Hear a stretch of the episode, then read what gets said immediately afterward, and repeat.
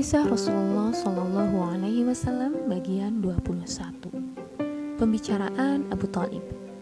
Pada musim semi tahun 595 Masehi, para pedagang Mekah kembali mulai menyusun kafilah perdagangan musim panas mereka untuk membawa barang dagangan ke Syria.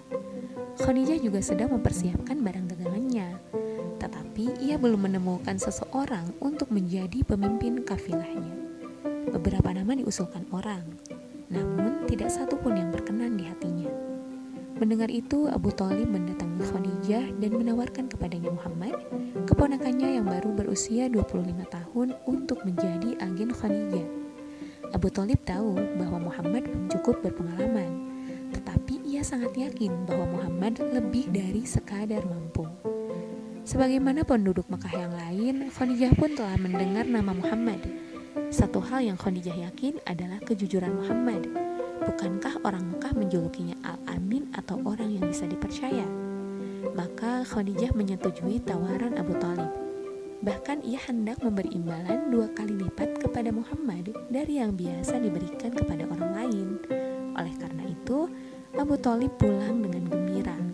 Segera saja Abu Thalib dan Muhammad menemui Khadijah yang kemudian menerangkan tentang seluk-beluk perdagangan.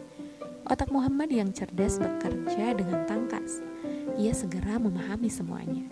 Tidak satu pun penjelasan yang ia minta untuk diterangkan ulang. Maka kafilah pun disiapkan dengan suara riuh rendah. Khadijah menyertakan seorang pembantu laki-lakinya yang terpercaya, Maisarah, untuk mendampingi Muhammad di perjalanan. Di antara Abu Thalib dan paman-pamannya yang lain, Muhammad datang pada hari yang telah ditentukan. Mereka disambut seorang paman Khadijah yang sedang menanti mereka dengan surat-surat perdagangan. Pemimpin kafilah membunyikan tanda dan semuanya segera berangkat. Pada musim panas, kafilah Mekah berangkat menjelang senja dan terus berjalan pada malam hari. Mereka beristirahat pada siang hari karena perjalanan siang akan sangat melelahkan semua orang.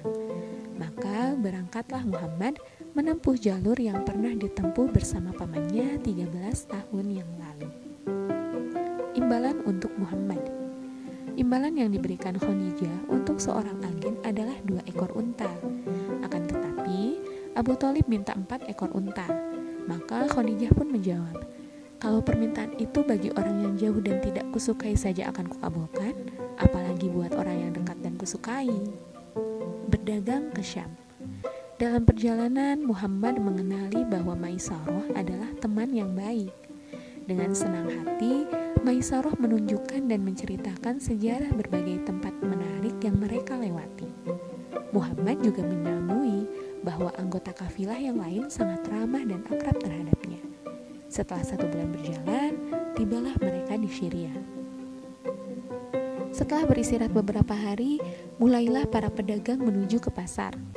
Walaupun ini adalah pengalaman pertama, Muhammad sama sekali tidak bingung dengan tugasnya. Maisarah tercengang melihat kelihayan Muhammad mengambil keputusan, pikirannya yang tajam, serta kejujurannya. Semua barang yang mereka bawa laku terjual dengan jumlah keuntungan yang belum pernah didapatkan Khadijah sebelum itu. Setelah itu, Muhammad membeli barang-barang berkualitas yang akan dibawa pulang ke Mekah untuk dijual dengan harga tinggi. Di Syria, setiap orang yang berjumpa dengan Muhammad pasti sangat terkesan olehnya. Penampilan Muhammad sangat memesona, ramah, dan sangat besar perhatiannya pada setiap orang.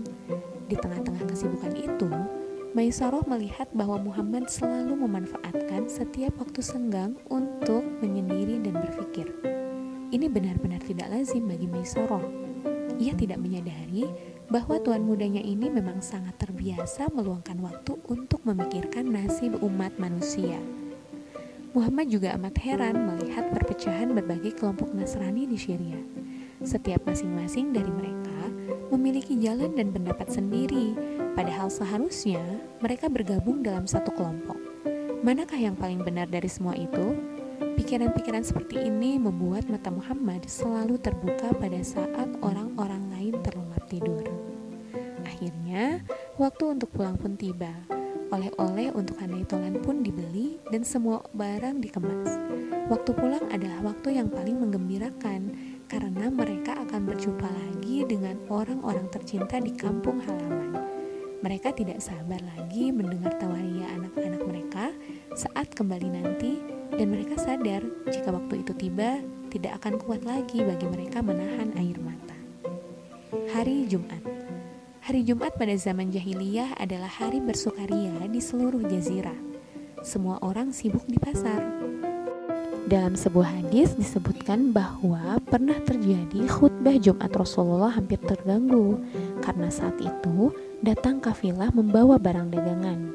Pada hari Jumat, semangat berdagang mengaliri darah semua orang pada saat itu. Bersambung.